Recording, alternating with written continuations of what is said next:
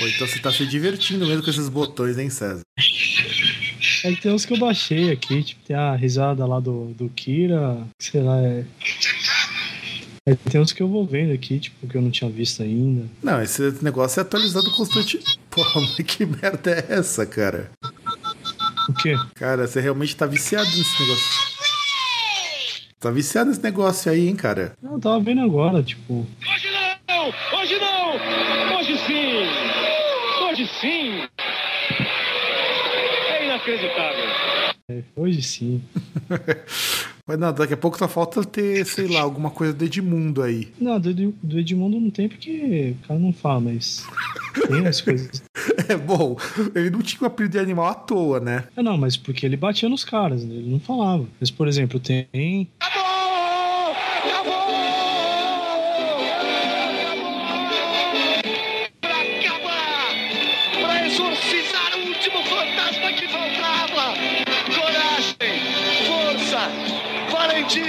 Ah, se bem que aí é chato, muito orgulho grande demais. Não, não, não. Não, mas isso daí é o clássico que a gente rola aqui, César, quando alguém conta uma piada sem graça. Que normalmente é Não, então. você. Normalmente é Ah, mas você. tem. Mas daí a Aham, gente, Cláudia, senta lá.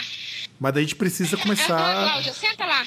Porra, a gente precisa começar a mensurar essas palavras. Não, não, César, por favor. Começa suas palavras, passa. Porra, meu. Assim não dá, né, cara? E. Sim, tem, mas tem uns, tem Vamos uns que eu peguei aí. Vamos começar o programa então? Vamos, vamos, vamos, vamos começar o programa, vai. Bora, né? Depois, depois dessa do Duck Nucking, tem que começar o programa de qualquer jeito. Então, vamos lá.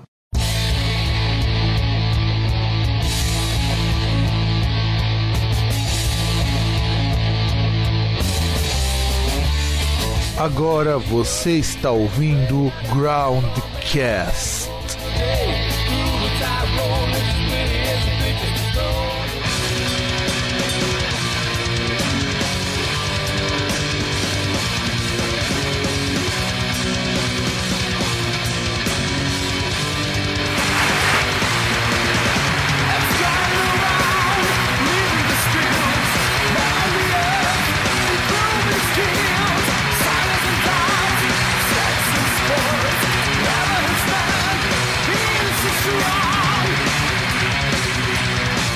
Muito bem, estamos começando mais um programa Groundcast, dessa vez no número 33, e eu sou o Fábio, e eu não sou pedreiro e sei falar inglês, e diretamente da Lapa, aquele que aprendeu inglês com Shakespeare, o senhor César. Olá, e não sei falar inglês, mais ou menos, mas eu não iria num show do sobrinho do Tim Maia. Ah, não, eu acho que no show dele realmente é um ato de bravura. E. César, antes de comentar sobre a notícia, nós vamos falar sobre alguns discos injustiçados e tudo mais. É, me responda uma pergunta, assim, com sinceridade. É, você, você, como um cara que gosta muito de música, que gosta muito de dessas artes todas, você iria. Você, você iria num show do Tim Maia. Do Tim Maia, não, do. Que o Tim Maia já morreu. Só se você fizer a mesa branca. Você iria no show da Edmota com uma camiseta do PT? Quem é Ed Mota? Pois é, quem é de Mota. Então vamos, produção, soltar a vinheta da notícia que você acha que vocês já sabem sobre o que, que nós vamos comentar.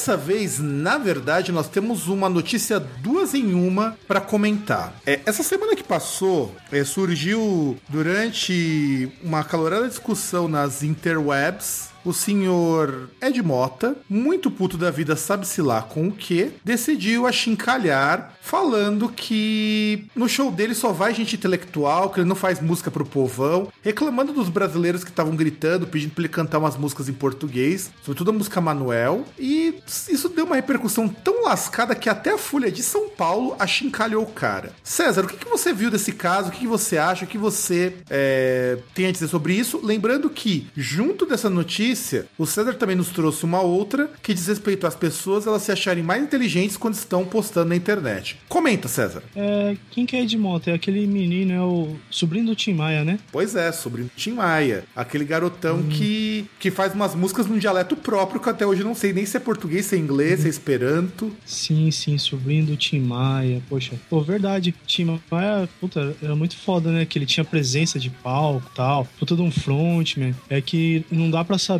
assim, por exemplo, aquilo que ele tinha se era chilique, dele reclamar de som, reclamar de retorno, reclamar dos caras da banda, porque, tipo, ou se era problema que acontecia mesmo, porque a gente vai pegar, tipo, só vídeo no YouTube e tal. Aí não dá pra saber se o que tiver ruim lá é ruim por causa do, de como foi gravado, ou eram as condições lá que eram ruins, então era justo ele ficar reclamando. Verdade, Tim Maia faz bastante falta. pois é, pois é, cara.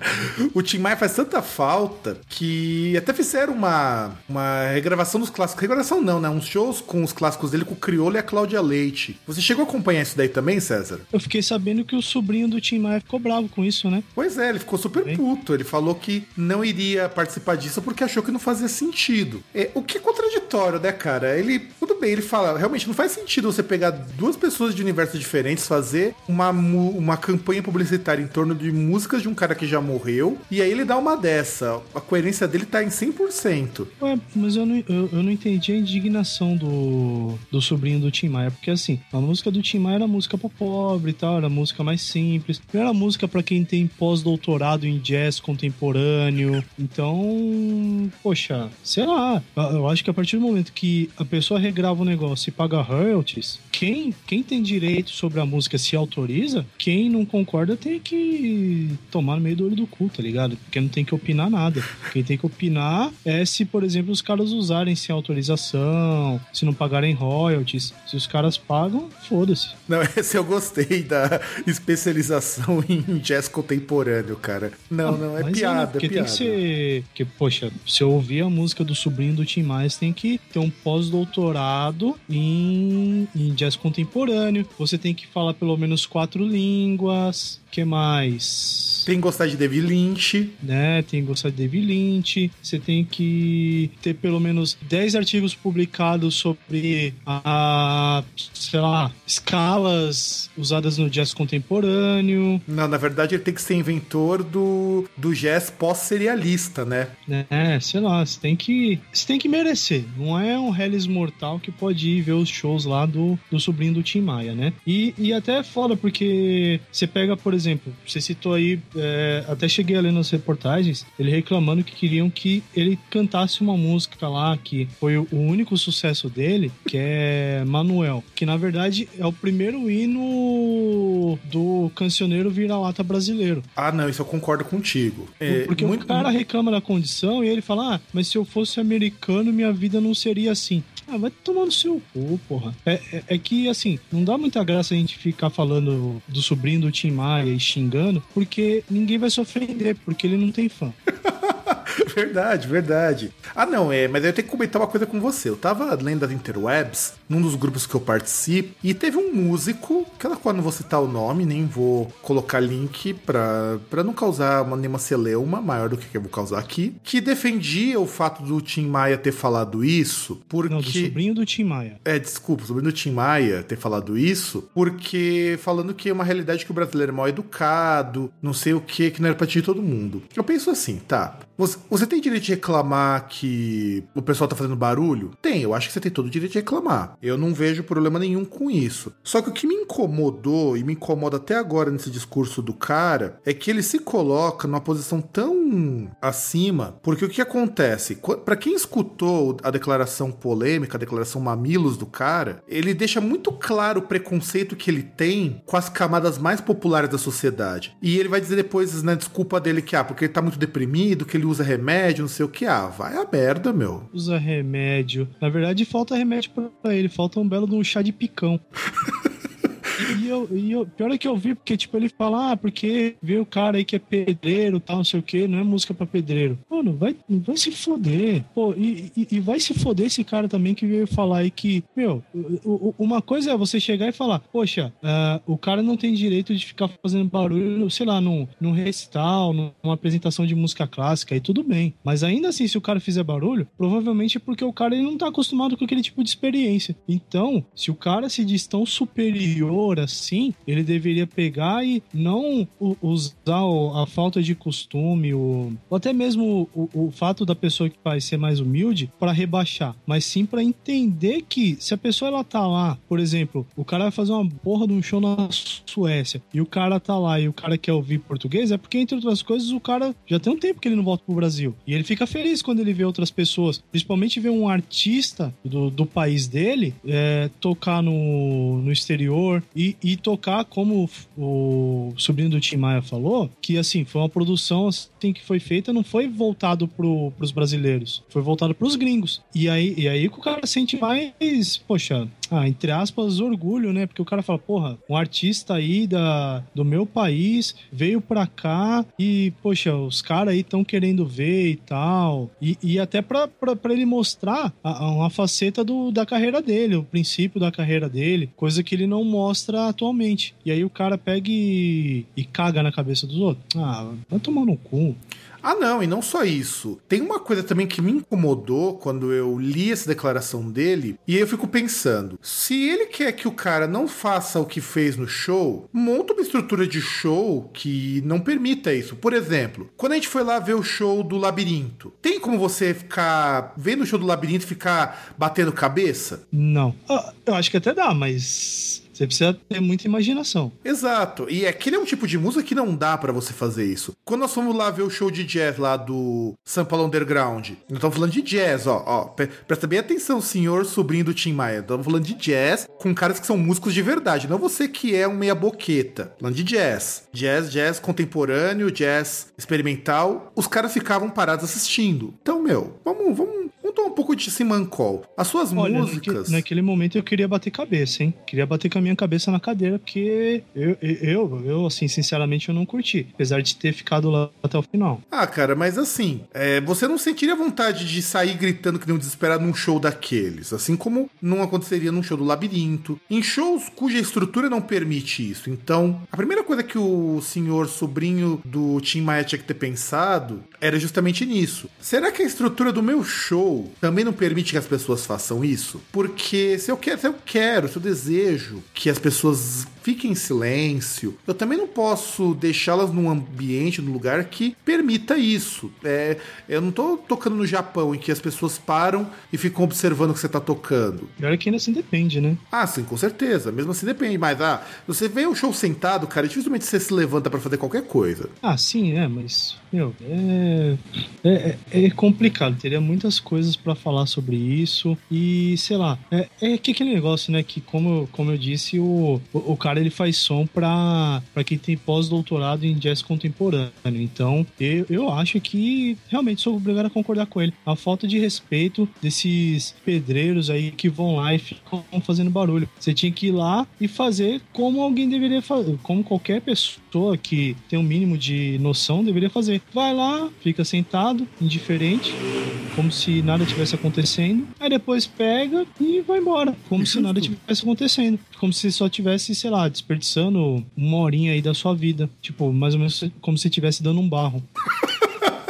É, fazer um tri uma banda tributo. Mas e falando sério, além disso daí, tem um respeito, ao, tem um respeito ao público. Tem um respeito ao público. Porque assim, é, eu não consigo também imaginar, e isso, isso falando do tipo de música que eles propunham fazer, que é uma música bastante popular. Você depende da aceitação do público. Você não é um artista que ganha para produzir. Você ganha para agradar alguém. E, e o Ed Mota tem, tem que se resguardar e pensar nisso. Ele não tá. Ele ele no nível do tipo de um Mike Patton, que ele ganha pra ser bizarro. O, Ed- o sobrinho do Tim Maia, ele simplesmente ganha porque as pessoas gostam da música dele e ele tem que fazer alguma coisa que elas gostam. Você não vai ver experimentalismos, você não vai ver grandes inovações musicais. E eu não tô dizendo, isso é uma coisa que é importante ressaltar, que ele é um músico ruim. Ele, como músico, ele é um músico bom. Eu não vejo ele como excepcional, eu não vejo ele como algo a ser imitado, mas ele é um bom músico, dentro do que ele propõe a fazer. Não, não, não, mas tem coisa errada aí que você falou. Em primeiro lugar, você falou que tem gente que gosta da música dele. Duvido. É, segundo lugar, aí eu concordo. Realmente ele não é mau músico. Que na verdade nem conheço a música dele pra falar que ele é um mau músico. Só é mau caráter. Exato, é, é esse que é o ponto. E, e olha que nós conhecemos exemplos como o Malmsteen, como o, o Derek Sherinian, que maltratam o público. Nem eles são tão imbecis quanto esse cara foi. É. que Sei lá, né? É, é que na verdade a gente entende que apesar desses caras serem escrotos, eles são de fora, né? Então eles são educados, né? Igual brasileiro, né? Aí, aí o cara brasileiro que se acha gringo faz umas bosta dessa. Não, não, sem contar o seguinte, né? O Malmsteen é um cara que detona fã, mas ele não vai falar que ele faz música pra elite, pra um público mais elitizado. É, pior que, putz, agora que eu lembrei, eu queria comentar uma notícia sobre o Malmsteen, uma entrevista que fizeram com ele por telefone aí, um portal brasileiro. Eu esqueci, cara. Então Mas comente. era muito interessante. Então comente, você lembra a notícia? Então, é que eu não, eu não tenho aqui a notícia, então não dá, vai ficar muito sem pé nem cabeça, né? Mas eu, eu só lembro do, de um título, subtítulo, que falava que ele falava o seguinte: que velocidade não é o mais importante. Porra, bicho. Não, não, não. Não, não, não. Esse, esse cara ele é um bom piadista, cara. Não, não. Esse- essa, essa daqui, realmente, não. Essa produção, por Merece. favor, solta, solta, solta.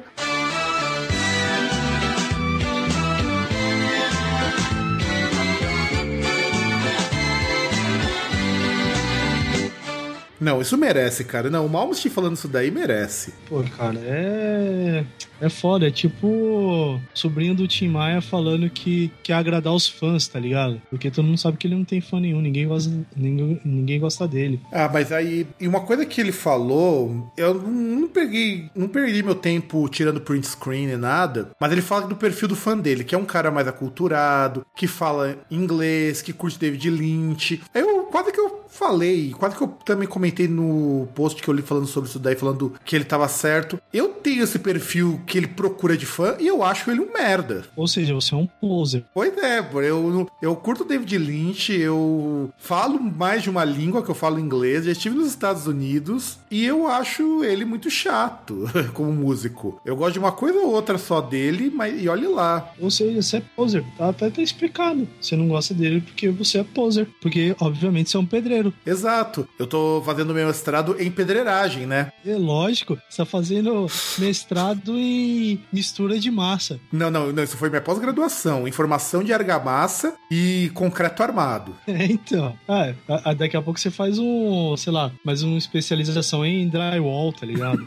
Não, não, por isso daí exige um doutorado ou até mesmo um pós-doutorado, porque é muito complexo, sabe? É verdade, é, é muito complicado. E aí você vai estar num nível. Vai, você vai alcançar o nível do sobrinho do Tim Maia. Pois é, eu vou alcançar o nível dele. Então, vamos começar o programa produção Roda a Vinheta.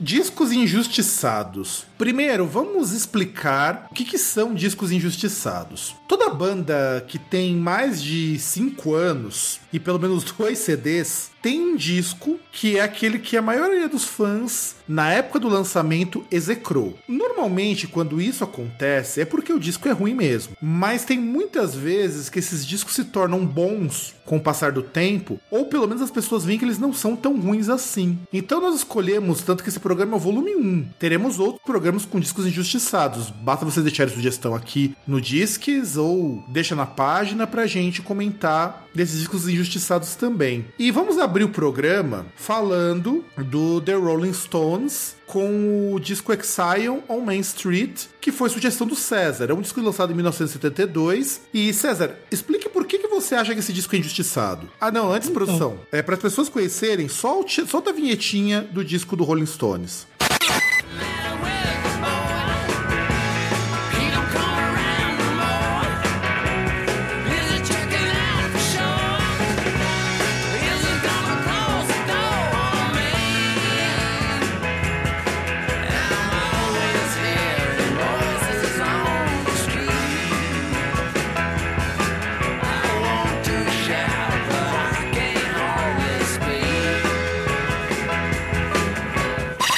Então, na, na verdade, não é que eu acho que é injustiçado. É, a crítica mesmo reconhece que esse disco ele não, não teve, sei lá, não foi tão visto como tão relevante quanto era, quanto é realmente, sim, pela, pela qualidade das músicas. Ele era um pouco diferente, tinha um. Como é que eu posso dizer? Tinha meio que um tributo, assim, blues e tal. Só que ele não conseguiu atingir o topo das paradas, não tocava direto na- nas rádios, apesar da, da qualidade dele. Então, é, deixa eu comentar, porque eu não sou um grande fã do Rolling Stones. Eu admito que eles têm uma importância histórica lascada, mas eu acho muito chato o Rolling Stones como um todo. Mas é curioso que quando eu peguei pra escutar de novo esse disco Exile on Main Street, não é que eu achei que é bom pra caramba esse disco. Assim, ele não tem uma baita de uma produção como tem os discos mais clássicos deles. Não tem grandes hits, mas eu acho tão bacana, primeiro porque você escuta esse disco, tem um quesinho de folk rock aí, folk blues, que pra mim isso já me ganhou logo de cara. É que da produção tem uma explicação. Diga-nos. Que na verdade o que aconteceu é foi na época que o Rolling Stones os caras já estavam meio assim com o pé atrás porque eles já estavam devendo uma grana de impostos para o Reino Unido, né? E aí o que acontece? Eles mudaram para França, cada um arranjou lá um canto. O Keith Richards ele, ah, se não me engano, ele alugou ou comprou uma vila ali e tinha um castelinho lá e no porão desse castelinho ele montou o estúdio para gravarem. E aí até o, o primeiro disco com, com a mudança de guitarrista, né? Que, né? e, inclusive assim foi o, o Brian Jones ele acabou falecendo, né? É, Foi o primeiro disco com o Ron Wood, no, ele continua até hoje e tinha as declarações do Charlie, Charlie Watts, que é o baterista, falando que foi muito traumático a gravação, porque tinha alguns músicos que eles estavam mais ou menos limpos na, nas gravações e tinha uns caras que estavam se jogando como se não houvesse amanhã, né? Como, por exemplo, o Keith Richards. E aí o Charlie Watts, ele fala que ele ia gravar, tipo, ele gravava a bateria três horas da manhã, que era quando dava pra gravar, que juntava, conseguia juntar alguns negros para poder gravar, né? Mas ainda assim foi um, um disco que você der uma ouvida, assim, então você vê que o, o resultado é legal. É, acho que não tem nenhuma música assim que você fala famosona desse disco. Talvez Tumbling Dice seja mais famosa, mas são músicas é, muito boas. Se você der uma, uma ouvida com, com atenção. É, Eu achei muito bacana esse disco, porque realmente ele é diferentão dos outros. Dando uma lida com mais calma, fala que se influenciaram muito pelo country rock americano. E eu sinto muito isso. Talvez esse toque meio folk que eu senti foi justamente isso. E eu acho que por essa razão, esse disco foi um dos que um disco que vendeu muito bem nos Estados Unidos. Porque ele chegou a ser primeiro, colocado na lista dos mais vendidos da época. Então, é, a gente chegou a comentar num, alguns programas atrás a- da maturidade do fã, né? Porque muitas vezes o cara vai lá, ele, ele curte certa banda e tal, ele vai revisitar o- a discografia da banda, ele acaba ouvindo de uma forma diferente. A questão de, de maturidade mesmo, de experiência da pessoa, coisas que ela já ouviu, e ela consegue dar uma olhada diferente no, naquele material e às vezes consegue até reconhecer a qualidade que ela não reconhecia, porque você vê muito de fã que reclama, por exemplo, ah, a- a- até um motivo que a gente pode citar, tipo, ah, mas o- pô, os caras mudaram muito. Aí depois, um tempo depois, a pessoa consegue reconhecer que, meu, o fato de ter mudado não quer dizer que ficou ruim, não quer dizer que baixou a qualidade. Exatamente, isso é que nós vamos comentar no nosso segundo disco. Então, produção, gira a vinhetinha.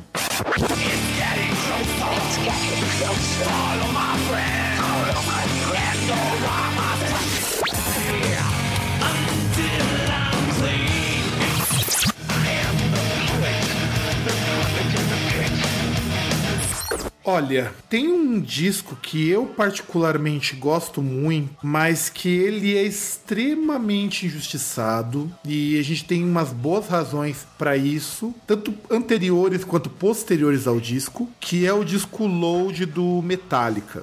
The curse, just like the.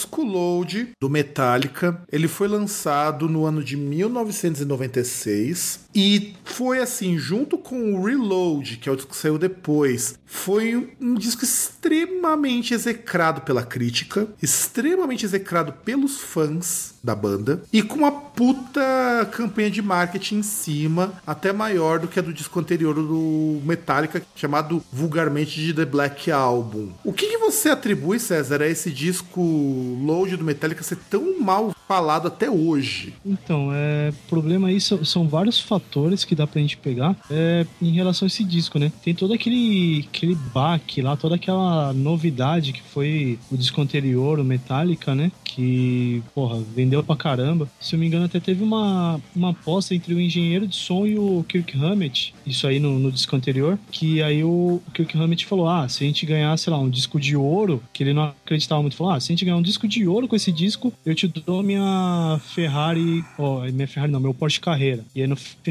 vendeu muito mais, tá ligado? Mas tem isso, né, que eles já tinham mudado no disco anterior, eles mudaram muito mais a aparência, o visual dos caras, eles mudaram bastante, todo mundo cortou o cabelo, os caras, alguns casaram também. Então são, são várias mudanças, além do som em si, que a gente poderia ficar aqui, sei lá, duas horas para poder falar só desse disco e porquê que todo fã true, from, from hell, odeia e ama falar que odeia, porque isso é true.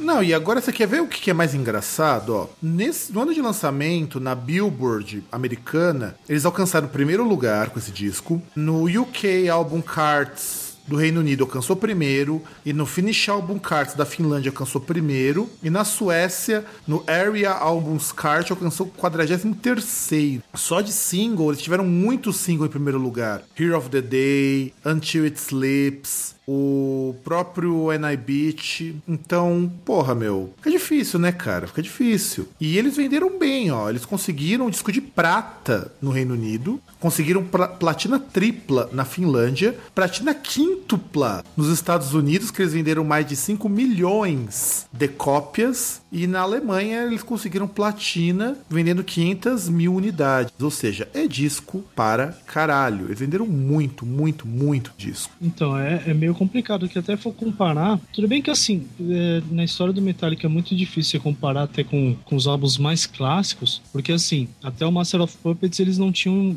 As músicas não tocavam nem no rádio. Então, não dá pra você comparar muito, por exemplo, as vendagens do Master of Puppets com as do Load, ou, ou mesmo as do, do Metallica, né?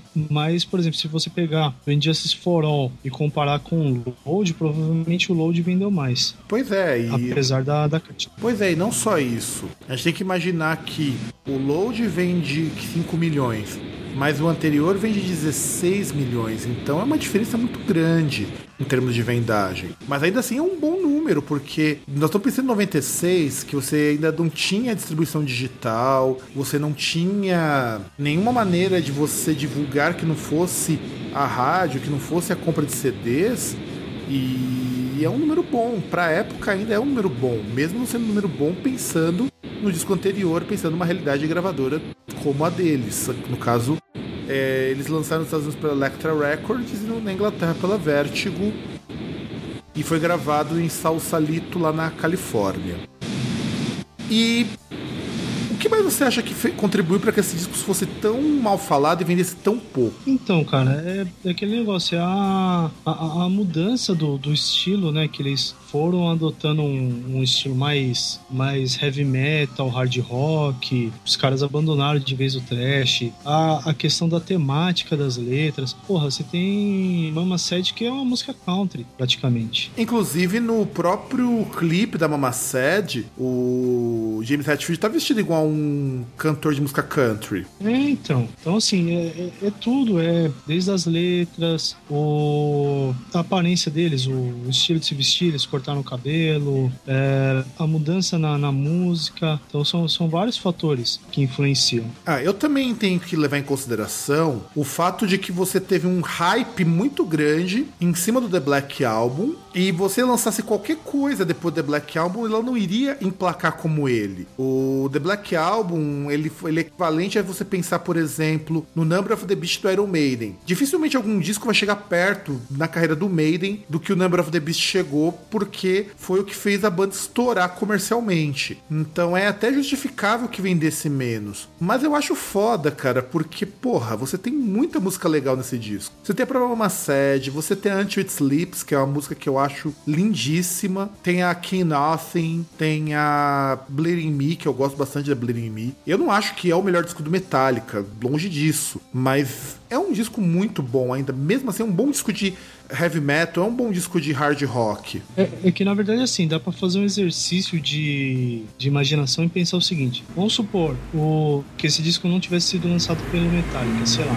Tivesse sido lançado O Saint Anger, vai. Não, não, não. Tivesse sido lançado, sei lá, uma banda qualquer aí, sei lá, o Radiohead. Seria o melhor disco da carreira deles. É, Então, eu também acho que poderia ser nesse, nesse naipe, nessa vibe. Se quem lançasse esse disco fosse o Iron Maiden, por exemplo, venderia bem mais do que se fosse o Metallica. É, não, não, não, mas eu, mas eu digo assim o seguinte: se você for comparar, por exemplo, esse disco ele é melhor que todos os discos, sei lá, do, do Radiohead, por exemplo. Ah, eu não posso dizer que isso aqui é melhor que os discos do Radiohead, eu só posso dizer que ele é melhor que os discos do Megadeth. Tá, é melhor que os discos do Oasis, tá bom assim? Ah, do Oasis até concordo. Mesmo o primeiro disco do Oasis Então. achando legalzinho, eu concordo que tá bem melhor. E aliás, bem lembrado, é nessa mesma época, em 96, que o Oasis estava no topo. Isso, que aí os caras pensavam que era legal, né? Aqueles irmãozinho palhaço. É, não, e, e faz sentido porque nessa época, em 96, era a época que o hard rock mais tradicional tava fazendo sucesso. Se você pensar bem no que veio depois, o Reload, que aí sim, esse é um disco muito fraco, porque ele vai pegar tudo que tem no load e vai pasteurizar o máximo que pode, sendo que só tem duas músicas ali que eu gosto e nem são músicas tão boas assim, embora ao vivo elas fiquem muito legais, que é a Fuel e a Memory Remains. O resto eu acho que é dispensável como um todo. Então, mas, mas tem um ponto que tem que ser citado, até pelo que diz o título do disco. O Reload ele é uma junção de músicas assim tal que sobraram da sessão de gravação do, do Load, né? De ideias que sobraram, que não puderam entrar. Inclusive até um negócio interessante que o Load é o- era o- até aquele momento o maior disco de estúdio do Metallica, que eles a- até assim foram 78 minutos e 59 segundos e a gravadora disse pra eles que eles não poderiam ultrapassar esse tamanho. Tanto que eles pegaram uma das músicas de, de Outlaw Torn, eles tiveram que cortar a música para poder é, encaixar as 14 músicas integralmente nesse, nesse disco, né? E assim, o Reload também tem algumas coisas assim, tem coisas que eu gosto tal. A- até acho que, como no programa anterior a gente falou de coisas que a gente gosta que não são lá, aliás, como diz o Fábio, guilty pleasures, né? Gosta de dar uma gourmetizada no título. Uma edmotizada, né? Dar uma É, acho que a edmotizada. gente poderia citar uns títulos também, né, tipo uns discos que a gente tem vergonha de gostar, mas gosta. Eu citaria o Reload do Metallica. E- só que aí vão ter que considerar o seguinte, César, não é bem um guilty pleasure esse disco. Esse disco não é ruim. Ele não é um disco que as pessoas podem dizer que ele é ruim. O Load, o Sand Anger e até o disco Monster Magnet, Quer dizer, Death Magnet, Motor Magnet é o nome de uma banda. Esses discos sim são discos bastante contestáveis. Esse disco do Load, não, ele é bom. Eu lembro que tinha uma matéria na Bis comentando muito bem sobre esse disco. E só que a crítica e os fãs ainda não conseguem enxergar que ele é um bom disco. Não é excepcional, você não vai esperar dele um Metallica 2 ou um, um, Master of Puppets 2, que são discos que já são bons por si só. Mas é um disco bacana, é um disco muito bacana. Eu não vejo nenhum problema com ele. Hum, não, não, não, mas eu tava falando do Reload e não dá ideia. Já fizeram Operation Mindcrime 2, já fizeram Symphony of Enchanted Lands 2. Aí os caras vão vir, vão vir com Kill Them All Again, tá ligado? Putz, não. Aí vai ser foda. Não, cara, o pior é que você tem razão. Acho que vamos até gravar um programa só pra comentar de discos ruins de bandas que a gente gosta, porque puta que pariu, cara. Não, não. Operation Mind Crime 2 não dá, cara, que o nome desce nem a pau. É, eu até, até vou virar a vinheta pro próximo disco, porque depois dessa até, até fiquei triste.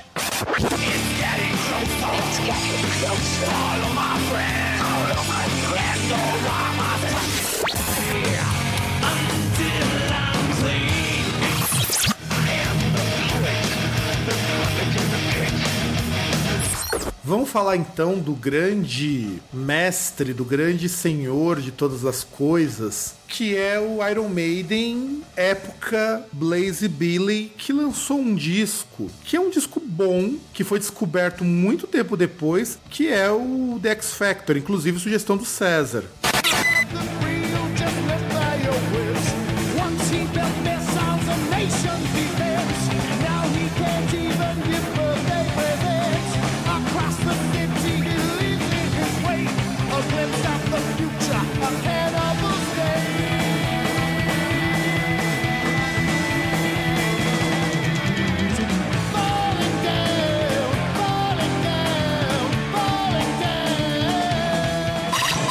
Vai, César, fale alguma coisa sobre o Dex Factor. É, inclusive, se a gente fizer algum dia um programa sobre músicos injustiçados, a gente tem que citar esse, esse moço, Blaze Bailey, o futuro curador e, opa, eu disse curador, tá? Não vou entender outra coisa.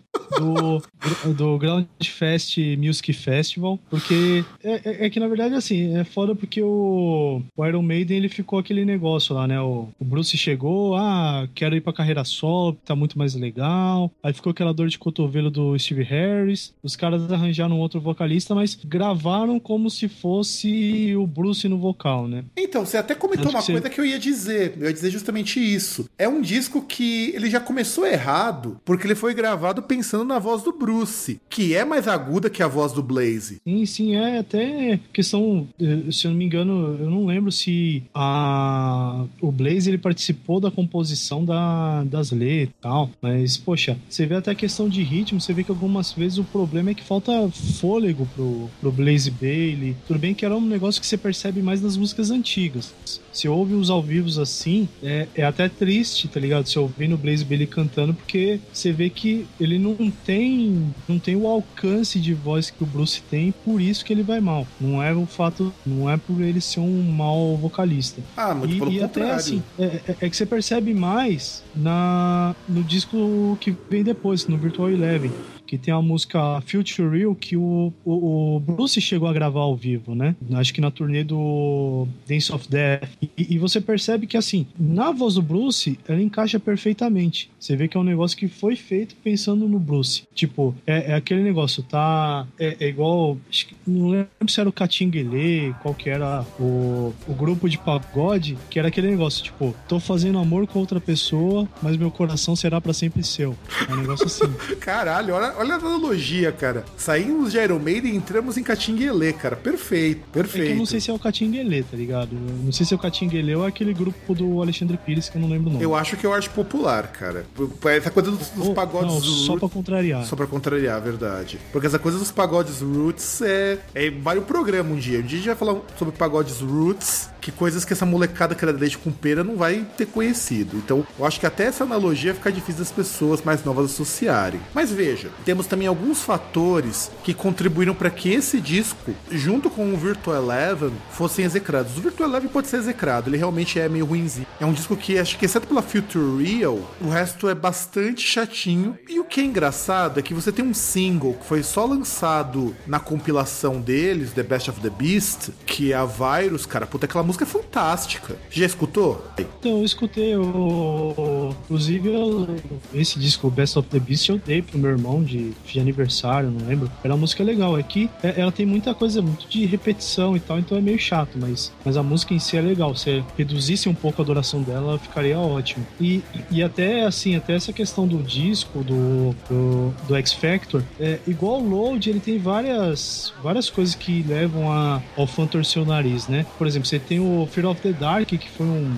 foi até um, um grande sucesso. Ah, mais Você ou tem menos, saída cara, mais ou menos. O Fear of the Dark é um disco fraquinho e que teve muita crítica em cima. Sim, mas foi, mas ainda assim era um disco que teve lá alguma repercussão e tal. Tudo bem que depois, até por conta da- das críticas negativas, o, o Iron Maiden foi fazer dois ao vivos, né? Foi o, aliás, é, foram dois ao vivos. Foi o Live at Donington e depois o a Real Live One e Dead One, que aí foi, foi um duplo, né? Que aí até eles deram, deram uma paradinha e foram fazer os ao vivos pra ver se dava uma upada aí na- nas vendas, né? Ah, não, sem Mas- contar que antes do Fear of the Dark, você tem também o No Prayer for the Dying, que também é um disco muito ruim. Sim, sim.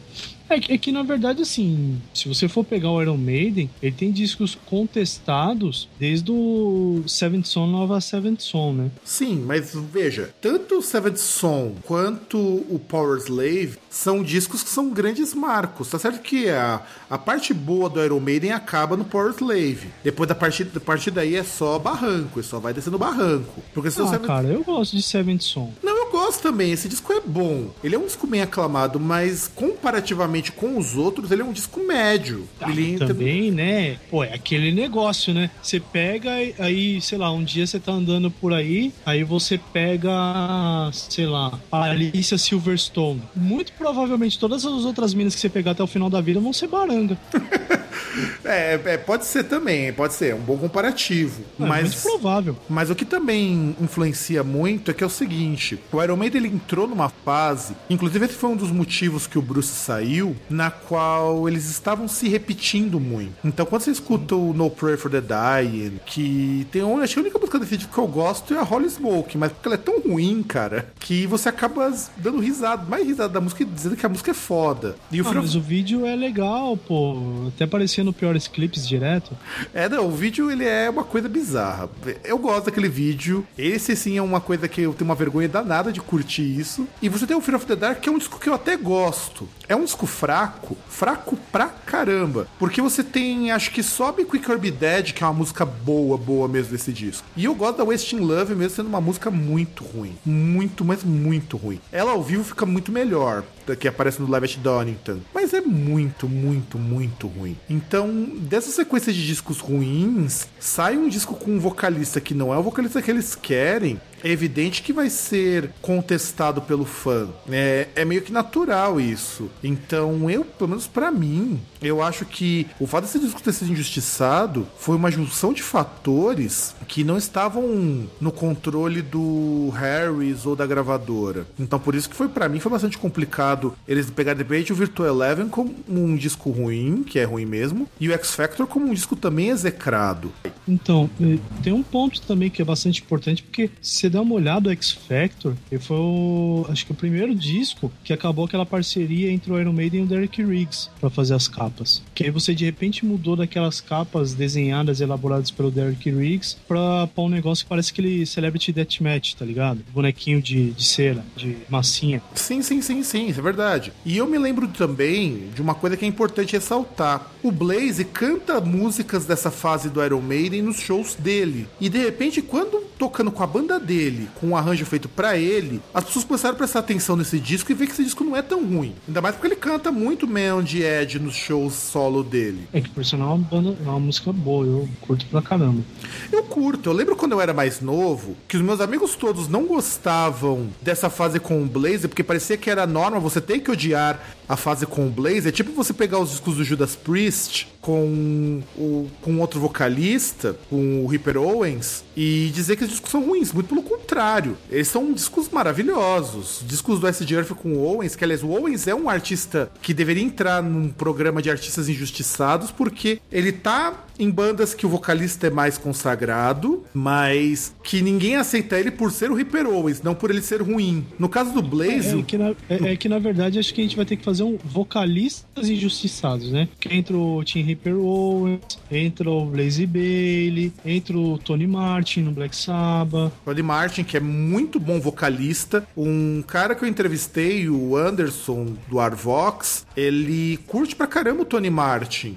E tem também o cara que entrou depois do David Lee Roth no Van Halen, que também é um bom vocalista. Não, é, sim, o Semi Hagar. Sim, e inclusive a É, carreira por solo do sinal, ele, é, Semi... ele é guitarra e ele é, ele, é, ele é vocal e ele toca guitarra base também. E o Semi Hagar fora do Van Halen é muito bom também. Ele tem uma É, inclusive ele, ele, ele tá naquele aquele projeto com o Satriani, né, e com o Chad Smith, o Chico Kenfoot. Uhum, que é uma banda bem mais ou menos, mas isso daí a gente conta pra um, pra um outro programa. Então, produção, faz aquele favorzinho amigo, aquele favorzinho maroto e vira a vinheta pra falarmos do próximo disco.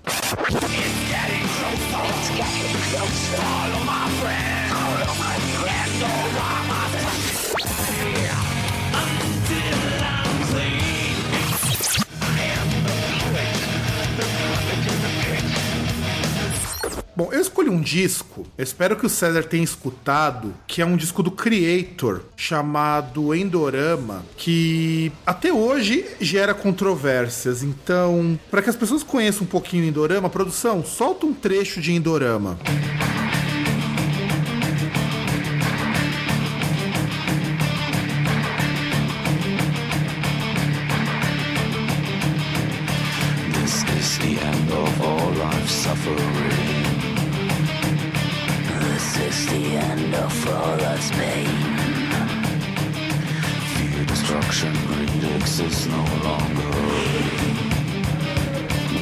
Nothing's left, no, nothing can remain.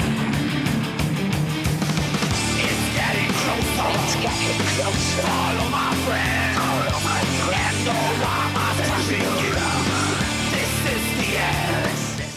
Problema com Endorama? Endorama é um disco do Creator, uma banda que ela é conhecida como um dos grandes ícones do trash europeu, porque assim como você tem o Big Four americano, você tem as bandas europeias que pertencem a um grupo, não sei se eles têm um equivalente ao Big Four, mas tem grandes nomes. Tem o Annihilator, você tem o Creator, você tem é, o próprio. É, puta, agora eu não vou lembrar. Tem, uma, tem mais nomes. Você tem alguns outros nomes. O Nuclear Assault. Pode- Poderia citar o Sodom? O Sodom, puta, o Sodom que é um dos grandiosíssimos nomes. Você tem uma. Um, como trash, trash, trash mesmo, tem uma poda de banda europeia clássica. E o Creator é uma delas. Em 99 eles lançam Endorama, que é um disco que o pessoal fica muito, muito, muito, muito, muito, muito, muito, muito. E, vou, re- e tem que repetir isso daí até o infinito, puto. Por quê? Primeiro que eles abandonam o thrash metal e influenciados por uma estética mais Nine Inch Nails, mais Type O Negative, eles misturam o thrash com o gothic rock e dá o Endorama. Inclusive essa música Endorama que nós tocamos aqui, ela tem participação do Tilo Wolf e do Lacrimosa. E você já chegou a ouvir esse disco, César? Alguma coisa sobre o Endorama? Então, do- dos discos todos que estão na pauta, esse é o disco que eu ouvi menos. Mas eu lembro questão da época tal. Você vê pegar umas Rock Brigade da vida e ler lá os, reviews e tal, que o pessoal não. Que negócio, como a zoeiro, o pessoal não perdoava muito o disco, né? Não, cara, eu lembro que acho que a nota foi 4 na, na Rock Brigade pra esse disco, alguma coisa assim. Só, só pra ter ideia de, de como, como os caras estavam legais com, com o som, né? Com os rumos que a banda tomou. Não, e o que eu acho engraçado é que é o seguinte: nessa época foi o apogeu das bandas de gothic metal. Então, então você vai ver, e essas bandas de gothic metal quase todas da Europa, inclusive. Você vai ver o Lacrimosa que tinha trocado pra metal, já era uma banda de metal. Você tem o Theater of Tragedy, que tem o lançamento do Aegis, que é nessa época. Você tem os discos do Tristânia fazendo sucesso nessa época. Você tem os discos do Moonspell. Se eu não me engano, nesse ano eles ainda estavam na turnê do Darkness and Hope, alguma coisa assim. Então, era uma época em que o Gothic Metal e, E as bandas góticas na Europa, as bandas de gothic rock, as bandas de dark wave, estavam fazendo muito sucesso. E de repente o Creator resolveu embarcar nessa. E, e por que, que eu considero esse disco ele injustiçado? Porque ele é um disco bom. Se ele fosse lançado hoje, as pessoas iam curtir pra caramba esse disco. Porque hoje você tem um modismo dessas bandas de rock com eletrônico, bandas de metal com música eletrônica. Inclusive, essa época que eles lançaram o Endorama, se eu não estou enganado, foi a época que o Rammstein estourou no mundo também. Menos no Brasil, claro, porque no Brasil eles foram xingados pra caramba nesse período.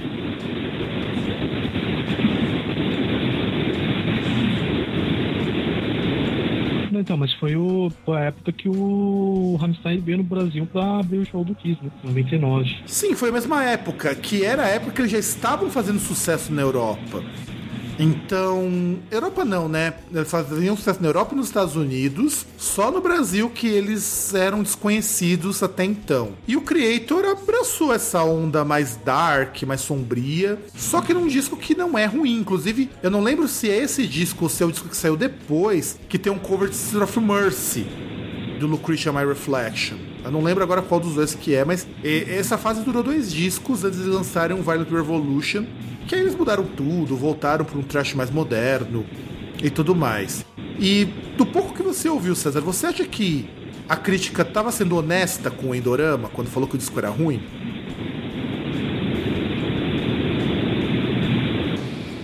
Então, aliás, eu tenho que parar com esse então, né? Tá, tá complicado. É, parece assim, olha, você que tá ouvindo, você não tá tendo um déjà vu, mas perceba o seguinte: a gente tá falando dessas bandas, ah, uma coisa que é sempre recorrente. Ou tem uma mudança drástica na formação, tem uma mudança drástica no, na sonoridade, eh, no estilo da banda, tem algum tipo de ruptura.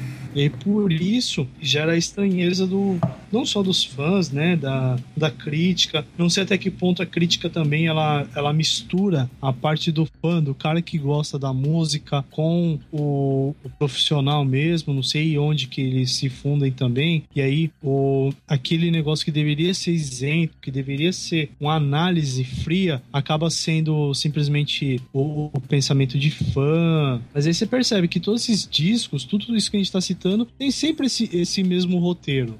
Sim, inclusive a gente tá até bem repetitivo na parando pra pensar, porque os problemas são sempre os mesmos. São discos bons, no caso até alguns discos que são muito bons, como a gente falando do Rolling Stones, e que não recebe atenção devida. Hoje a gente não tem tanto isso, não quer dizer que a gente não tenha, porque hoje tá tudo tão ruim, ou você encontra que você, ou você encontra uma coisa que é boa, mas que com certeza vai ter pouco reconhecimento, que a gente acaba é, pensando um pouco melhor. A gente tem como filtrar melhor e até reconsiderar, considerando que a gente tem uma quantidade muito grande de bandas. Mas nessa época não, até os anos 2005 mais ou menos, a gente vai ter muito disco que foi rejeitado. E assim como esse Endorama do Creator, eu posso até citar que essa coisa de metal com música eletrônica que existe desde do, de 95 com o Ministry, e você tem também, além do Ministry, você vai ter o Power Man 5000, você tem algumas coisas na Nail que são mais metal, o KMFDM, mas que as pessoas só descobriram e só começaram a dar valor a partir de 2004, por causa do Rammstein. Então eu sinto que muitas vezes essas bandas estão muito à frente do tempo em que elas resolvem compor esse material. Por isso que eu falo que hoje, se o Endorama fosse lançado, talvez ele fosse fazer um puta de um sucesso. Claro que precisa de uma produção melhor, que a produção de Endorama é uma produção que você sente que ela é bem ruinzinha.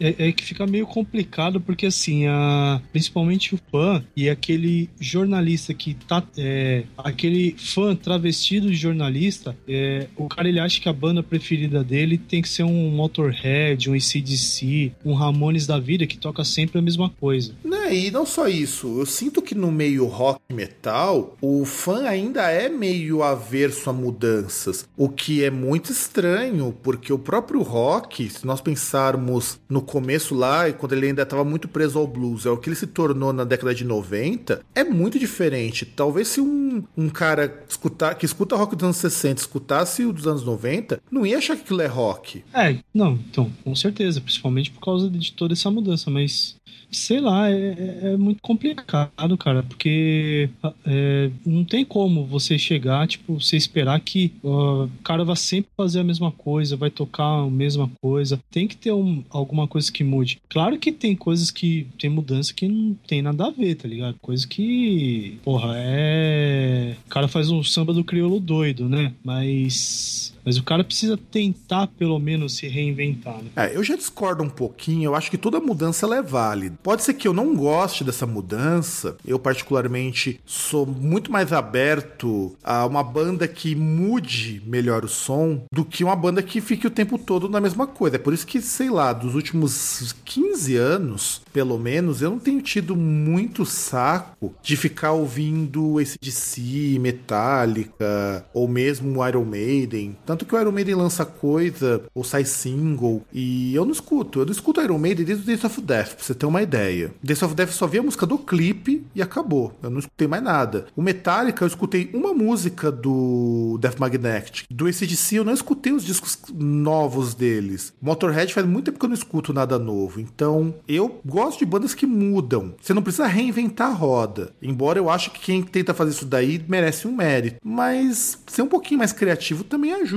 E década de 90 tinha muito disso. Eu não sei se você sente nas bandas de hoje isso, mas eu sinto que as bandas da década de 90 elas eram mais ousadas do que as bandas que nós temos nos últimos 10 anos. É que também é mudança do mercado, coisa do tipo, né? Chega num certo ponto que o- o- os caras, eles são. Parece que eles são meio que obrigados a fazer, repetir aquela fórmula de sucesso, porque, por exemplo, CD, os caras já não têm lá aquela receita que tinham antes, né? Então, assim, os caras têm que dar uma forma de que eles, eles têm que mostrar que, sei lá, eles vão tocar as músicas, os clássicos e até músicas que remetem aos clássicos, senão as pessoas vão parar de ir nos shows. Porque, por exemplo, não sei se você lembra, até citando Iron Maiden, que aí nesse, nesse tempo que veio depois aí do Dance of Death, eles lançaram um disco que foi o A Matter of eh, Life and Death, que inclusive foi um, foi um disco conceitual e tal. Eu até curti. E houve uma polêmica, principalmente com o Bruce, porque nos Estados Unidos eles fizeram do disco novo. Os caras não tocavam nenhuma música a não ser o disco novo. Eles tocavam o disco novo, inclusive, na sequência, muitas vezes. Do- começo ao fim, na ordem que era o CD. A- até que teve um, um, um chilique do Bruce, que o cara ele chegou com um cartaz escrito: é Play the Classics. Aí ele foi, pediu o cartaz, pegou e rasgou no, É, é- no meio do palco. É, Eu acho complicado Iron Maiden fazer isso, assim como Metallica fazer isso, ou qualquer uma dessas grandes bandas do rock e do metal, porque você depende de vendas de clássicos. Eu sei que para um músico deve ser muito frustrante você ter que tocar sempre as mesmas músicas. É que nem quando o Metallica abriu aquele concurso, não é bem concurso, mas enfim, uma votação online para os fãs escolherem quais seriam as músicas que eles iam tocar. Eu acho que foi no Rock in Rio, inclusive, o Rock in Rio anterior. Não, não foi. Foi, foi show aqui em São Paulo. Foi, o eh, foi uma turnê que passou aqui em São Paulo, acho que no ano passado. Metallica by Request. Sim, sim, era o by, é do By Request. E o Metallica, quando jogou essas músicas, você via a votação, são sempre as mesmas músicas. Por isso que não dá graça você ir num show desse, meu. Não dá,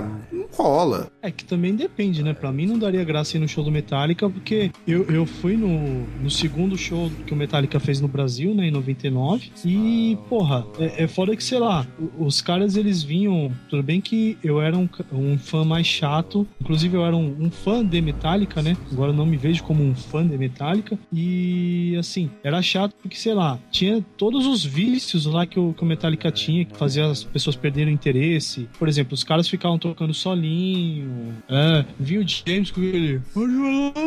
Tipo, os caras os caras vão lá, vai o outro beber uma água, aí fica vem um solinho de bateria. Aí de repente vem um solinho meia boca do Kirk Hammett. De repente todo mundo para de tocar, os caras vão lá, depois volta. E o pior é que, por exemplo, às vezes os caras pegam aquela música que é seminal, aquela música que, que, que muitas vezes é, é a preferida do cara, aí eles começam a tocar, aí eles param. Aí começa a tocar outra, aí para. E aí é foda, tipo, você vai lá no show, você vê os caras, por exemplo, tesourando For Whom the Bell Tolls e toca Nothing Else Matters, tá ligado? Porra, é, é pra fazer igual o Gaiato no show lá, que quando estavam começando Nothing Else Matters, eles pegaram um tênis e jogaram na fuça do, do James Hetfield. E não foi É- você, É né? foda, cara. Não, não fui eu. Queria ter sido, mas não. Eu, eu tava lá. Nesse momento eu tava longe do palco. Eu fiquei perto do palco no show da- de abertura, que foi o show do Sepultura. Então, produção, vamos falar do próximo disco, porque a gente já falou demais sobre esse do Creator.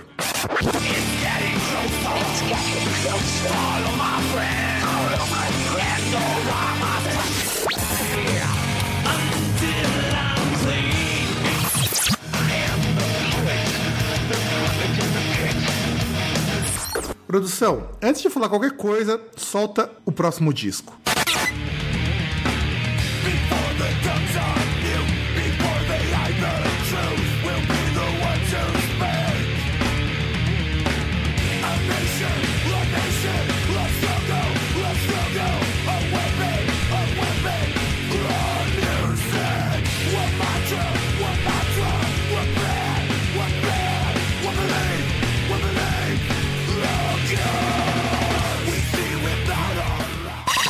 Sepultura Nation, que marcou a saída do Max Cavaleira, disco lançado em 2001, ou seja, dois anos depois do primeiro do Soulfly, que é a banda do Max Cavaleira, quando saiu Sepultura por conta de mulher. E esse disco ele foi criticado muito pelos fãs e menos pela crítica. A crítica falava bem desse disco, é, é uma coisa engraçada. O Nation Sepultura tem um bom apelo pela crítica musical, e um apelo muito baixo pelos fãs do Sepultura na época. Depois ele acabou sendo aceito. Não digo que é o disco que o pessoal mais gosta do Sepultura. Inclusive, eu conheci Sepultura na época do do Chaos AD. Primeira, a primeira música que eu ouvi do Sepultura foi a Territory. Então, pra mim foi um choque quando eu vi o Derek Green, não por ser um vocalista negro, mas por ser um vocalista muito diferente do Max, em termos de postura de palco, pelo fato de ser um vocalista solo. Quando você compara, por exemplo, essa música com Roots, Bloody Roots, por exemplo, é diferente. É diferente. Você sente que há uma mudança muito grande. E lembrando que esse disco já estava pronto quando o Max saiu. Aí eles tiveram que adaptar todas as músicas pro vocal do Derek. Então, talvez a primeira estranheza que a gente pode apontar é: não foi um disco feito pensando no Derek. E o Derek entrou é, para cobrir buraco na banda. É, pior que é. Assim, que é foda, né? Fã do Sepultura é. Não desmerecendo, mas é um negócio complicado, né? Porque eu lembro até que muita gente meteu o pau, entre outras coisas, no Roots, que é um dos maiores sucessos do Sepultura. Que muito fã falava, ah, que eu prefiro Mor Morbid Visions tal, que é um negócio um pouco mais ortodoxo, né? E então, porra, é, fica meio complicado. E principalmente fã de Sepultura, porque tem aquelas viúvas da, da família Cavaleira, né? Então aí fica mais complicado ainda. Só que, por exemplo, se você pega o Nation, até porque ele é um disco conceitual, tem aquela parte do. que aí era tipo uma nação fictícia e tal. Tem, se não me engano, a participação do Jello Biafra também, uma música. É, o, o Derek ele saiu muito melhor no Nation do que, por exemplo, a gente pegar o, um caso assim similar, o Blaze Bailey no X Factor. Sim, sim. E depois ele foi até se entrosando mais com a banda. Então, no caso do Derek, eu- o que eu senti na época é que o Derek ele foi realmente incluído na banda. Ele não tava ali pra assumir o lugar do Max. Ele tava ali pra ser incluído como um novo membro do Sepultura. Tanto que eu pegava as músicas ao vivo com o Derek, as músicas do Max, elas soavam muito ruim pra mim. Depois elas ficaram bacanas. Eu acho que até por conta desse entrosamento que foi surgindo entre ele e a banda. Ah, cara, eu não sei. Eu vi ao vivo, assim, não, foi o nesse show do Metallica, né? Que eu acho que foi, sei lá, terceiro show do Derek com o Sepultura. Cara, foi foda. Eu, eu curti pra caramba. Tudo bem que teve todos os problemas, que aí, a- até pro ouvinte que não conheça, tem uma historinha, que foi uma turnê, na verdade, que o fim foi no. Foi aqui em São Paulo. A gente passou por Porto Alegre, Curitiba e São Paulo. O que acontece? Metallica veio e tal. A Metallica teve todos aqueles vícios que eu citei e a abertura do Sepultura. E assim, um monte de gente elogiou o show, os shows que deram antes, principalmente o de Curitiba Curitiba que, assim, o Sepultura deu uma lavada no Metallica. Tanto que, por exemplo, chegava no Bis, em vez dos caras gritarem Metallica, os caras gritavam Sepultura. E aí veio aqui pra, pra São Paulo, o- os caras do Metallica, não sei se deliberadamente ou os engenheiros de som por conta própria, deixaram o som do Sepultura uma bosta. Tipo, iluminação do palco com uma porcaria e, pô, muitas vezes o palco tava escuro durante, durante o show do Sepultura e ainda assim os caras deram uma puta no Metallica. O show do Sepultura foi muito melhor do que o show do Metallica. Ah, mas não é também muito difícil. O Metallica, por melhor que a banda seja, tava competindo com uma banda que tava no seu auge naquela época, nesse,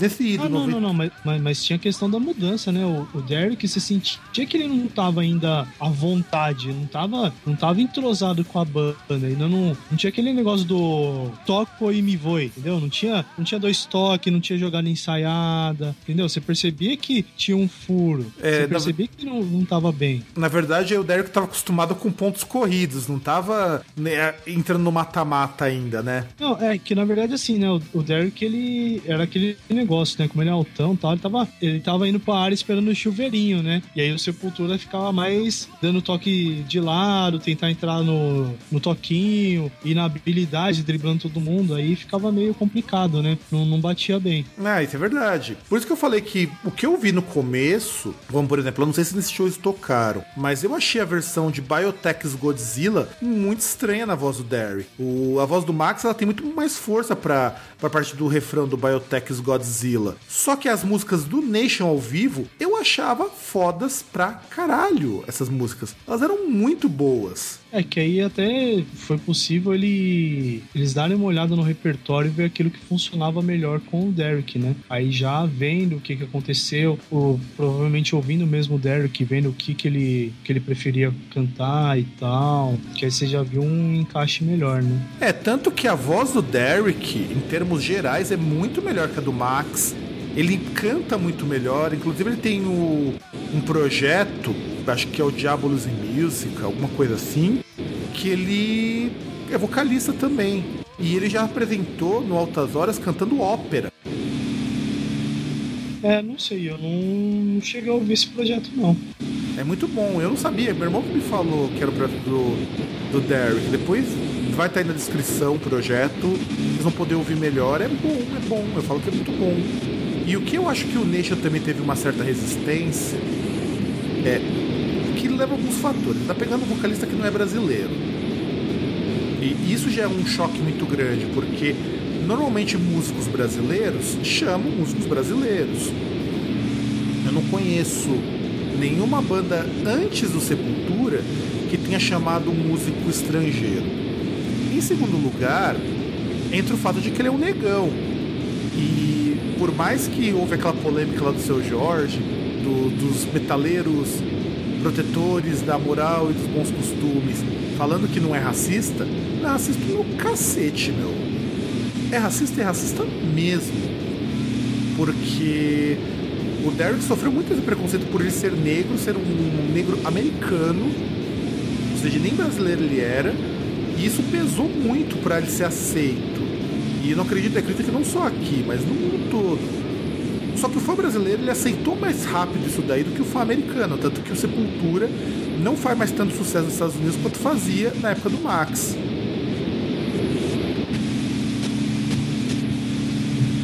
E até passou a fazer mais shows por aqui, né?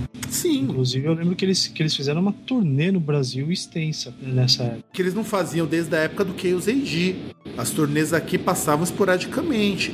E o Soulfly foi o contrário. O Soulfly, a- os brasileiros não curtiram muito o Soulfly porque era na época do New Metal. Ele chamou também o Fred Durst. O pessoal aqui é muito cabeça fechada. Tanto que o Soulfly só começou a fazer show aqui no Brasil a partir de 2013 ou 2014, eu não lembro. Eu sei que deu um rolo com o João Gordo, inclusive, no show que eles vieram, e vão voltar de novo esse ano. Só que quando eles vieram fazer show aqui, eu acho que foi 2001 ou 2002, na qual o Max tirou do bolso dele pra alugar o AMB, não veio quase ninguém. É, que tudo bem que o Soulfly ele é meio estranho, né? Apesar que eles fizeram uma versão até do daquela música do George Ben, o Uma Bara Uma, que o George Ben gravou tal, que até é interessante, mas é, é meio estranho. Se bem que eu, eu não posso falar mal do, do Derek Green, também não posso falar mal do Max, porque os dois são palmeirenses, então não tem como eu falar mal dos caras. Pô, é, o- na verdade abduziram o Derek pra ele virar palmeirense, né? Porque o Igor era palmeirense também. O, acho que o André. Não, o Andrés ele não é palmeirense, que eu me lembro. Não, o, o Andrés é São Paulino, né? Então tinha esse negócio. O grande Paulo Xisto era é, é, torcedor do Atlético Mineiro. Então tinha, tinham três forças aí, né? Então, Mas a do Igor foi maior e ele acabou gostando do Palmeirão. sim, infelizmente ele, ele viu aí, ele evoluiu, né? Abandonou esse negócio de futebol com. Com as Futebol mãos. com aquela mini melancia, né? Não, é um melão aquilo ali. Um melão, Não, praticamente. melão não, melão é redondo, caralho. O bagulho é oval. Ah, mas tem, melão que é oval, cara. Porra, se você procurar no mercado o melão que eles chamam de pele de sapo, ele é oval. Melão que eu conheço é o melão amarelo, ele é redondo. Só isso. Não, mas tem melão também que não é redondo, tem melão mais oval, mas enfim. Ah, Produção, cara, desculpa, eu não sou botânico. Produção, vamos falar então do nosso último disco. Então, aproveita enquanto o César vai procurar os, os melões os melões ovais e solta a vinheta. Yeah.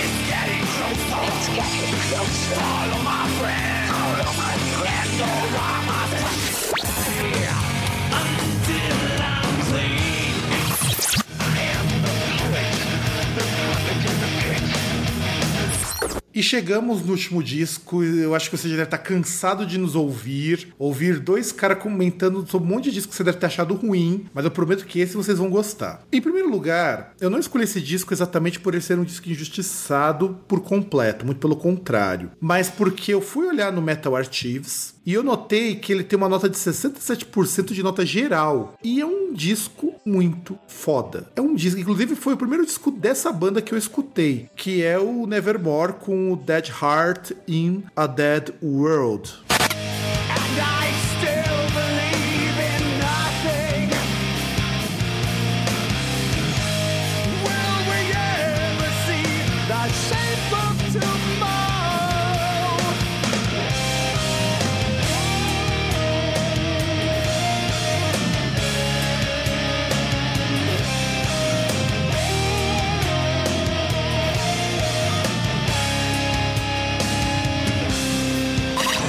César, comente algo. Sei que você também curte pra caramba esse disco do Nevermore. Nossa, assim, tão, tão súbito. Até fiquei, fiquei despreparado, né? Até, até queria comentar, você falou antes, vou procurar melões porque até você, você chega lá, tal, você tá no bem bom e aí você não acha melões, é chato. É, mas enfim. É, então, vendo assim o Nevermore, uma banda que eu fui conhecer recentemente, já entra numa cena que talvez os ouvintes não conheçam, mas eu sou fadado a conhecer bandas interessantes depois que elas terminam. Eu chego, começo a curtir uma banda, tal, ouço uma música, outra, alguém me fala, tal. Aí eu vou ver assim e falo, poxa, mas essa banda acabou um ano atrás. E aí eu fico frustrado. E essa é uma dessas, é uma delas. Inclusive, esse disco ele me fez perceber porque que tem uma conhecida minha que pirava muito no Nevermore, que é um disco muito bom. E assim, apesar não, não, até não, de... Peraí, peraí. Muito bom, não. É um disco excelente. Vamos colocar os pingos nos is. É um disco excelente em muitos sentidos. Não, não, não, calma, calma, calma, calma, não. Desculpa, você está falando com uma pessoa que eu, eu já disse. Pra mim, a última revelação que eu vi na música, a última novidade, foi aquele molequinho chamado Vivaldi. Não era o assim, você Beethoven, tem que não? entender quais são os meus critérios. Não era o Beethoven, não? Não, Vivaldi. O Vivaldi com as suas quatro estações. Ah, faz sentido, faz sentido. Entendeu? Então, assim, você tem que lembrar os parâmetros. Por isso que eu tô falando. É, é a- é a mesma coisa. Você pegar alguém, por exemplo, chegar e falar. Não sei se eu vou demorar muito pra achar uma analogia. Tipo, um cara pegar assim e falar: Nossa, que legal. Poxa, peguei um, um Golf Turbo e achei muito legal. Esse carro corre pra caramba. Aí chegou outro: Não, não é tão assim e tal. Aí de repente o cara você vê, o maluco ele tem uma Maserati. Então, assim, poxa, ele pode falar porque tem uma, um distanciamento, tem um parâmetro aí que é diferente. Por isso. Começa suas palavras, passa. Só isso, César. Só isso. Não, então, e, e até por isso. Mas assim, o fato de eu falar que o disco é muito bom é porque ele tem qualidade ele tem qualidades, tem sólidas qualidades, entendeu? Tem melões. exato, exato. Eu gosto muito desse disco do Nevermore. Eu vou ser bem sincero, pra mim é o único disco do Nevermore que eu considero audível. Eu acho os discos anteriores bem mais ou menos, tá? Os fãs do Nevermore que me perdoem, você ouvinte que é fã de Nevermore, me perdoe, mas o que veio antes do Dead Heart and Dead World não é tão bom e o que veio depois definitivamente não é bom. Que isso, mas essas suas palavras, parça. Você tá desconsiderando aí o Dreaming Neon Black? Pior que não, cara. Pior que não. E eu gosto do Dream Neon Black, mas eu não acho ele tão bom quanto Dead Heart e a Dead World. Poxa, tem, tem toda a história, tem lá, por exemplo, I Am the Dog, todo aquele negócio que ele conta lá da mina dele que ficou meio doida e se matou, entrou com uma seita, sei lá. Não, eu, eu, eu não dispenso o fato de que ele de ser um disco legal. Eu gosto do Dream Neon Black, mas não chega nem perto do Dead Heart and Dead World porque esse disco marca uma coisa interessante. O Nevermore ele surge com uma banda que seria, digamos assim, a continuação espiritual do Sectuary. Na época que o Sectuary surgiu, eles tocavam um, um trash um pouco mais melódico, que mais tarde viria a ser chamado de groove metal, junto com o que o Pantera fazia. E de repente os caras falaram: ah, grunge tá dando mais dinheiro, vamos virar uma banda de grunge. E o senhor Errol Dane não, não topou. Falou, não, não vou, vou tocar uma coisa que eu não gosto. E aí ele saiu e montou o Nevermore.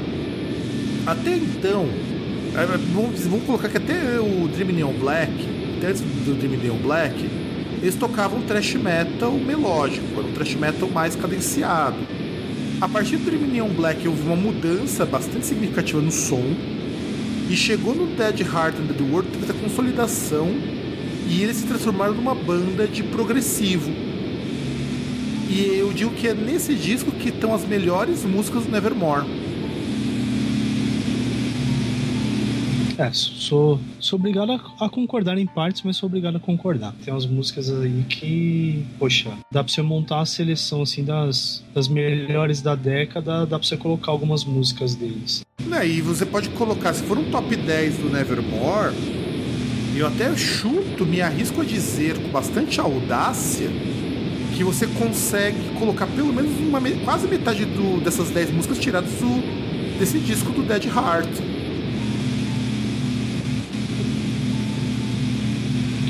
É, realmente, ele é. Mas por que, que você e, concorda em partes? Me responda isso.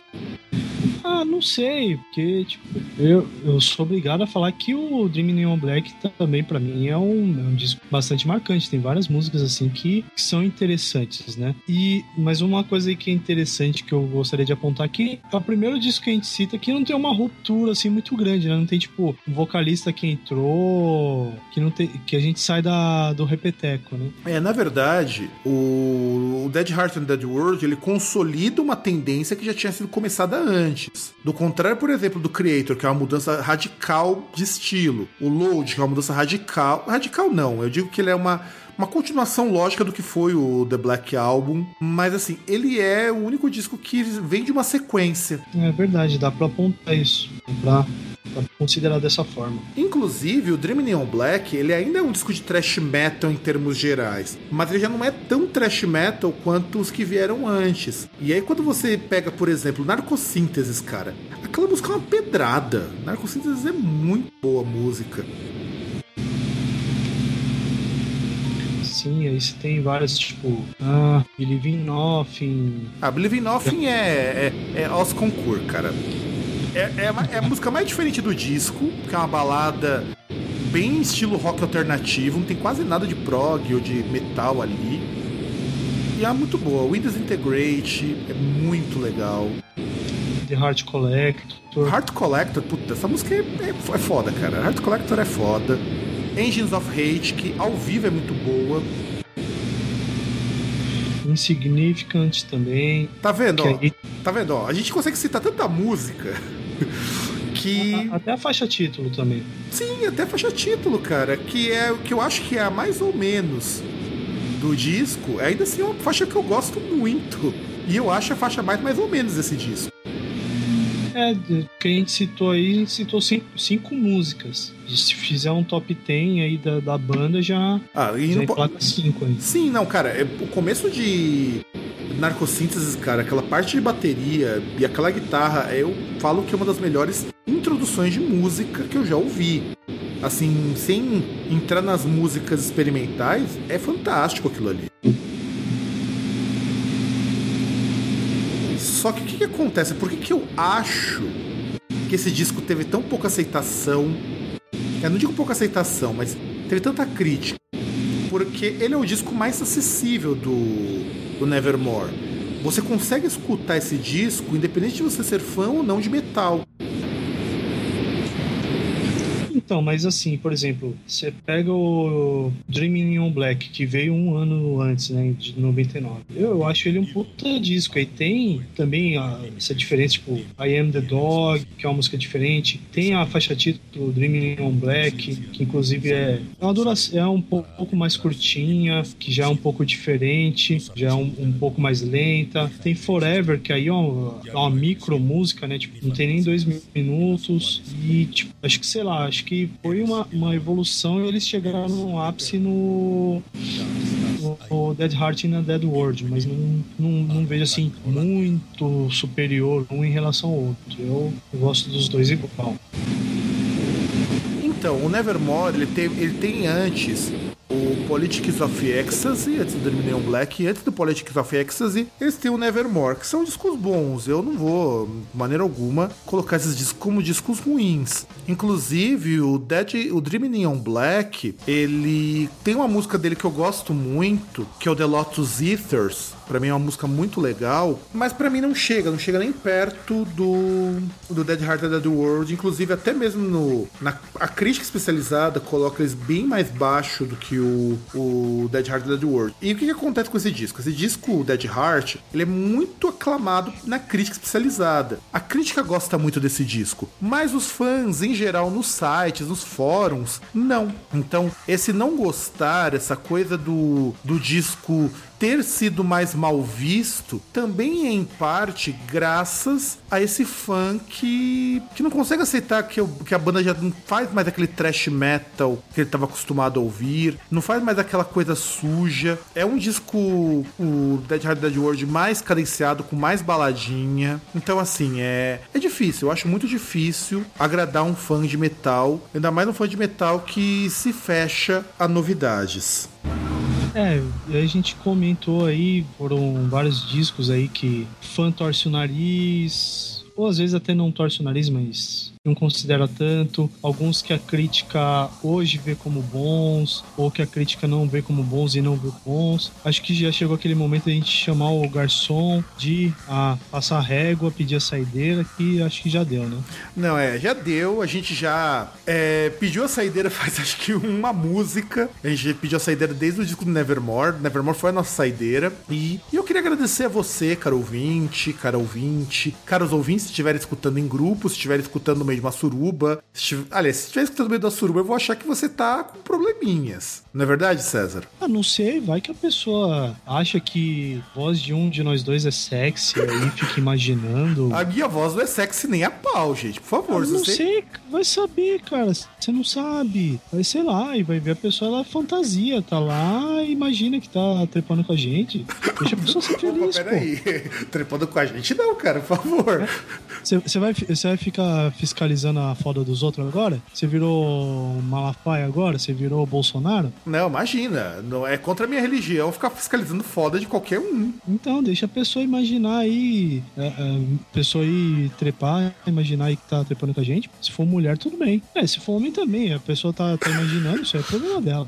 É, eu não, eu não quero pensar nisso não, cara. Eu não quero pensar, porque senão vai ser pior. Mas eu quero agradecer a você que nos ouviu, aguentou nós dois falando de discos. Espero que você ainda continue sendo nosso ouvinte, afinal de contas, este aqui é um podcast família, não é verdade, César? A gente respeita a família, não importa qual. Sim, a gente respeita a família, não importa qual tipo de família, seja uma família com duas mulheres, dois homens, uma mulher e um homem, com pessoas baixas, altas, gordas, famílias multicoloridas, fa- até a família Restart mesmo, apesar de a gente tirar o sarro, a gente respeita também. É, pode ser também tipo a família machixe, né? Sim, família machixe, pode ser a grande família, Pode ser a família soprano também, não é verdade? sim. A- Até a família Lima a gente respeita. É, apesar dos pesares, a gente respeita. A gente respeita, uai. A gente pode tirar sarro, mas a gente respeita. Eh, Você não vê ninguém aqui falando que vai sair e vai matar os caras. Exato. Também respeitamos a família dinossauro. Não, não, isso aí a gente considera muito a família dinossauro. Grande família essa. Exatamente. São, são, são, super brothers, inclusive. né? Família Buscapé também. Família Buscapé, apesar, apesar de não concordarmos politicamente, mas família Buscapé também é uma família que merece respeito. Sim, sim, a gente respeita todas as famílias, aquelas que a gente conhece, independente do tipo de, de como são formadas, aquelas que a gente não conhece Aquelas que a gente talvez conheça. também, né? A gente respeita todas as famílias, enfim. Afinal, a gente é membro de uma família também, então. Exato. Aqui no caso nós temos a nossa família, que é a família Groundcast. E eu também pertenço à família da Rádio Deepland. Apesar de eu faltar às reuniões, porque afinal de contas, mestrado é quase como se você ficasse em prisão domiciliar. Ah, mas você acha que o Yoda não teve que fazer sacrifícios pra virar mestre? Exato. Eu quero virar mestre e que não seja mestre de RPG, eu tenho que fazer alguns sacrifícios. É que mestre de RPG se sacrifica, só que é o bolso, né? É, nem tanto o bolso, cara, mas o tempo, né? Porque. Caralho, como nem tanto bolso você vai comprar os livros lá, não, não dá uma puta de uma grana? É, hoje dá, mas na época que eu comprava livro, que eu comprei a minha coleção, eu cheguei a gastar em livro 15, 20 reais. Tá, mas no total, se você pegar aí. Ah, é, eu não quero nem contar, cara. No total eu vou contar chorar, porque é muito dinheiro. Minha mãe já fez essa contagem uma vez, falou que é muito dinheiro. Então é isso. Muita, muitos. Diga, César. Ou, ou, ouçam os discos que a gente citou também, né? Pra. É pra verdade. condenar, pra xingar a gente. In-. Inclusive embaixo vai ter uma playlist do Spotify, já com os discos separados. Eu também vou colocar alguns links pra vocês ouvirem, alguns links pra vocês comprarem esses discos. Se você- não são todos, porque muitos deles estão fora de catálogo no Brasil há anos. Os- o do Nevermore você vai encontrar usado, mas a gente vai colocar um link lá por caso vocês queiram comprar. Inclusive, se você conseguir achar Jaden Smith fazendo versão de algum desses discos, coloca também. Sim, sim, sim. Se eu conseguir achar qualquer coisa de, ligada a esses discos, eu vou colocar aqui também. E é isso, acho que a gente já falou merda demais, né, César? É, eu acho que é, é aquele negócio, né? A gente, você pede a saideira e fala, ô, traz a saideira depois a saideira, traz a terceira saideira. Aí é fora, de repente você bebeu mais na saideira do que bebeu no normal, né? Exatamente, a gente faz muito disso, né, César? É, se pediu um engradado de saideira, né? É, na verdade a gente tinha que inverter a ordem, a saideira. A gente ia começar pela saideira pra depois ir pra normal, pra, pra pelo menos a gente ficar com a consciência mais tranquila. Ah, não, não tenho peso na consciência, não. Eu também não Poxa. tenho, mas eu finjo que eu tenho, só para pessoas acharem Eu- que eu sou um bêbado consciente. Não, eu, eu bebo porque é líquido. Se fosse sólido, eu comeria. Exatamente. aí. Então a gente fecha com essa pérola sabedoria do César. Um grande abraço a todos e tchau!